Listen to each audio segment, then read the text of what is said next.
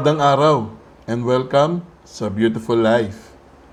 Ang ibabahagi ko sa inyo ngayon ay tungkol sa tinatawag na persona.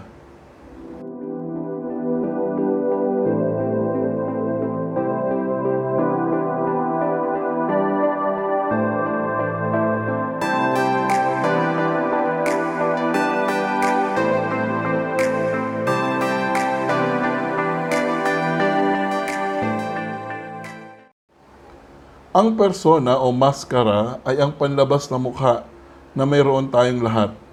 Itinatago nito ang ating tunay na sarili. Ito ay inilarawan ni Carl Jung bilang archetype. Ang persona ay pampublikong mukha o papel na ipinapakita ng isang tao sa iba bilang isang kakaiba sa kung sino talaga ang tinutukoy natin sa ating sarili tulad ng mga artista na lumalabas sa telebisyon. Ang persona ay karaniwang perpekto na ipinapakita natin sa mundo. Karaniwan, ito yung ipinapakita nating pagpapanggap kung sino talaga tayo sa tunay o sa totoo. Originally, ang salitang persona ay nangangahulugang maskara na isinusuot upang ipahiwatig ang papel na iyong ginagampanan. Sa antas na ito, pareho itong proteksyon na tinatawag or pantakip para hindi makita ang tunay na tayo at itinatago din natin ang tunay na kung sino talaga tayo sa lipunan.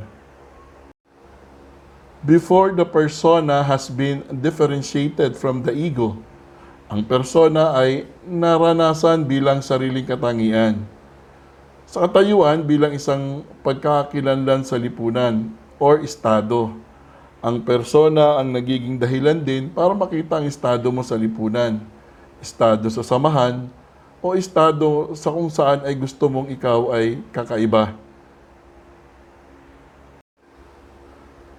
I quote, A man who is unconscious of himself acts in a blind, instinctive way and is in addition, fooled by all the illusions that arise when he sees everything that he is not conscious of in himself coming, to meet him from outside as a projections upon his neighbor. End of quote. Sa pangkaraniwang salita, madalas din nating naririnig ang salitang plastic. Ang salitang plastic ay inahalin tulad din sa persona. Katulad ng nabanggit ko kanina, ito ay isang maskara. And I quote, Fundamentally, the persona is nothing real. It is a compromise between individual and society as to what a man should appear to be.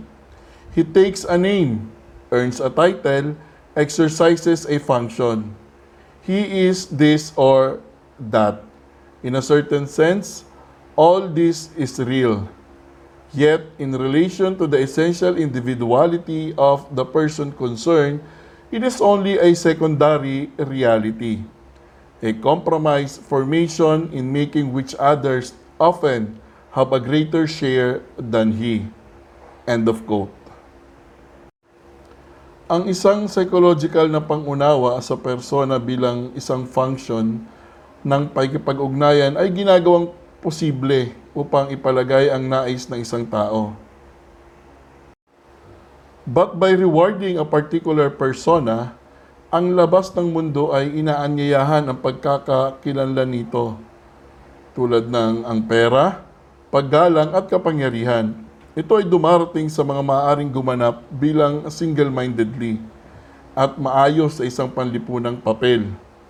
Mula sa pagiging isang kapaki-pakinabang na tao, patungo sa hindi naman totoo kung sino talaga siya. Sa makatuwid, ang persona ay maaring maging isang bitag and source of neurosis. I quote, The demands of propriety and good manners are an added inducement to assume a becoming mask. What goes on behind the mask is then called private life. This painfully familiar division of consciousness into two figures, often preposterously different, is an incisive psychological operation that is bound to have repercussions on the unconscious. End of quote. Ang ating persona ay maaari ring ipakita sa kung ano ang maaring mukhang negatibong pagkakakilanlan. Halimbawa, ang pagkakakilanlan ng isang tao ay maaring maging or nakasalalay sa pagiging biktima nito sa isang pangyayari. Ma maraming halaga ang naglalaro ng papel ng isang biktima dahil sa atensyon na natatanggap nito. Sa madalit salita, may mga tao na biktima pero ginagamit nila pagiging biktima as part ng persona para maraming tao ang maawa sa kanila, makakuha sila ng simpatya. So persona din ang tawag natin sa ganon. Katulad nito, isang nalulumbay na tao ay maaaring magkaroon ng air of sadness and anguish. Yung isang tao na parating malungkot, ah, parating ah, ipinapakita na siya ay kawawa, ah, na siya ay api, bahagi din ito na tinatawag natin na persona. Mula sa pananaw ng isang tao, maaari nating isipin ang mga uri ng panlabas na pagpapakita nito na kanilang ipinapakita. Ito ay hindi partikular na mahirap makita kung paano ang pagkakaroon ng isang matibay na persona. Ito ay pwedeng maging problema sa darating na panahon pag palagi mong ipinapakita ang hindi totoo na ikaw. Ang nalulumbay na persona ay isang mabuting halimbawa ng mahigpit na paghawak sa pagkakakilanlan. And this is becoming problematic. Isa ring halimbawa nito yung mga taong um, kunyari na broken heart. Okay? Sila yung mga taong na broken heart.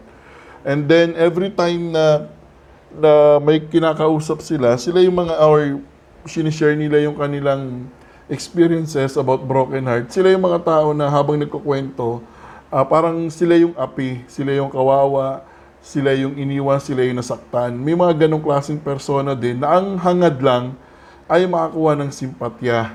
Ang hangad lang ay kaawaan sila. Ang isa pang halimbawa nito ay ang mga magulang, ang nanay. Halimbawa na. Ang nanay ay isang uri ng persona. Ginagampanan niyan tungkulin ng isang pagiging ina sa kanyang mga anak. Bakit ito tinatawag na isang persona? Kasi bilang nanay, ikaw ay isang tao din. May sarili ka rin pangailangan, may sarili kagustuhan, may mga bagay ka rin na inaasam na magpapaligaya sa'yo. Kaya inahalin tulad sa isang persona ang pagiging magulang or pagiging tatay. Ganon din naman ang pagiging ate at pagiging kuya. Ito ay mga persona na ginagamit natin sa loob ng tahanan. Pero paglabas ng tahanan, malamang ibang persona na naman ang ipinapakita natin o ibang maskara na naman ang ginagamit natin. If our persona is our public face, then our shadow is our hidden face in the sense that it largely is our unconscious face. A person who always puts a happy face but has been traumatized by experience intense and profound sadness out of the blue or starts to cry for no desirable reason. The sadness will seem out of character on the person, as if does not fit. Kunyaring masaya, but deep inside, malungkot. So yung happy face na pinapakita ng isang tao ay isang uri ng maskara, isang persona. But deep inside, punong-puno ng kalungkutan, punong-puno ng pagluha ang kanyang pagkatao. Isa pang halimbawa nito ay ang pastor. Okay? A pastor who acts out as a blessed person with his congregation is frequently wearing the mask of a good, holy person. Pero deep inside, merong madilim na pagkatao o yung tinatawag natin na shadow. It is usually the shadow which gets the bad rap. But in practice, the behavior stems from a rigid persona as much as a repressed shadow. So, bawat persona, bawat tao, may tinatawag pa tayong shadow. And I will talk more of shadow in my next vlog. May mga pag-aaral na ang paggamit ng persona o maskara ng isang tao ay nagsisimula sa kanyang pagkabata. Isinasalang-alang kung ano ang maaring mangyari kung ang isang tao ay hindi pinapayagan na ipahayag ang galit na naaangkop sa paraan habang siya'y lumalaki. Ito yung minsan sa ugali din nating mga Pilipino na hindi natin hinahayaan ang mga bata na magpaliwanag kung ano yung nagawa nilang pagkakamali or ilabas yung kanilang galit. Alam naman natin sa psychology na normal ang isang tao na mailabas sana ang kanyang galit. Pero dahil hindi ito nangyayari, as time goes by, gumagamit ng isang persona ang isang tao dahil sa paraan na hindi siya pinapayagan na ilabas kung sino, kung sino talaga siya or hindi binibigyan ng halaga kung sino talaga siya or sabihin na lang natin na dinidiscriminate kung sino talaga siya. Kaya gumagamit na lang siya ng persona. Sometimes, it is the intensity of anger which arises and catches those involved by surprise. If we are not on good terms with our anger, our dreams and fantasies might start to become filled with anger, images, and people. So, kung hindi natin ilalabas yung galit natin, uh, eventually, bumubuo tayo ng puot sa ating kalooban. The unconscious compensate for the lack of attention anger receives in conscious life.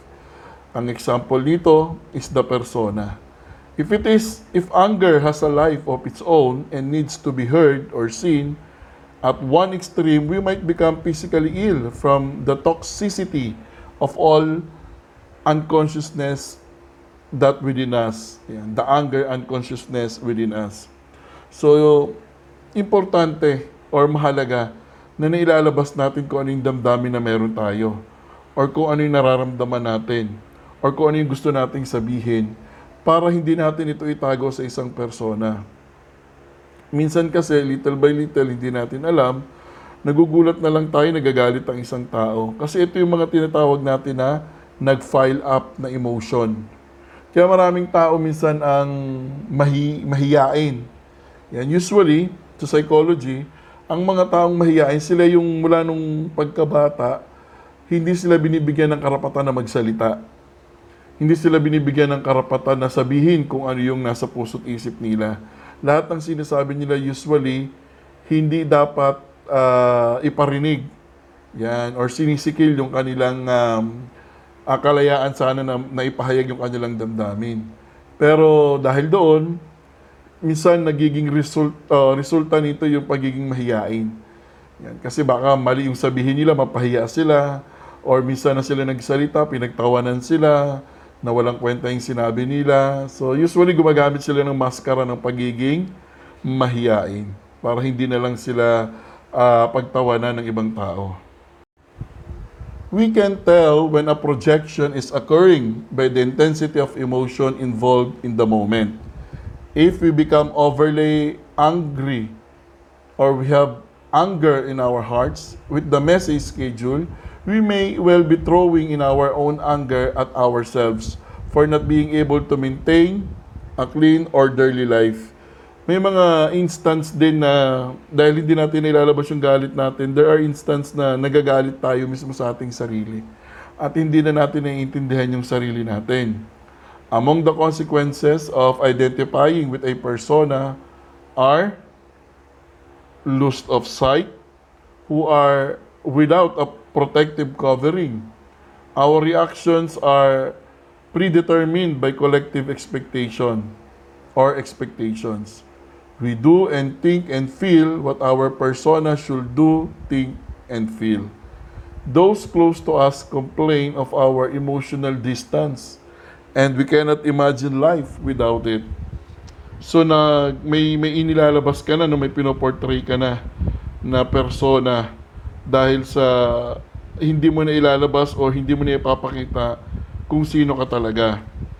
At yung mga taong malalapit sa atin, yung mga taong nakakilala sa atin, minsan sila na yung nagkakaroon ng emotional distance from us. Pag sinabi emotional distance, parang ayaw na nilang naririnig yung, yung mga parang paulit-ulit na kwento mo, ganon. Kasi parang sa kanila, hindi mo talaga pinapakita kung sino ka talaga. Kasi parang paulit-ulit lang yung sinasabi mo dahil gusto mo nga lang, kaawaan ka. On the other hand naman, may mga tao din na malalapit sa iyo na ayaw nang maging close sa iyo kasi nga lagi ka nalang galit, lagi ka nalang may problema, ah, lagi mo nalang din naiintindihan yung sarili mo kaya marami kang nakakaaway at marami kang nakakagalit. So lahat yun patungkol yun sa nabuong persona sa iyo. Na mula nung bata ka hanggang sa paglaki mo, may mga pagkakataon na hindi mo talaga na-express yung sarili mo. So yun yung tinatawag din natin na ah, hindi mo pakilala yung sarili mo. Yun yung mga narinig din natin ni minsan na paano mo ba makikilala yung sarili mo. Yan. More of that about persona. And I quote, There is, after all, something individual in a peculiar choice and delineation of the persona. And despite the exclusive identity of the ego consciousness with the persona, the conscious self, one's real individuality, is always present and makes itself felt indirectly, if not directly. Although the ego consciousness is at first identical with the persona, that comprise role in which we parade before the community. Yet, the unconscious self can never be repressed to the point of extinction. Its influence is chiefly manifest in the spatial nature of the contrasting and compensating contents of the unconscious. The purely personal attitude of the conscious mind evokes reactions on the part of the unconscious. And this, together with personal repressions, contain the seeds of individual development. End of quote. And that is all about persona. So ibinahagi ko lang sa inyo kung ano yung tinatawag na persona.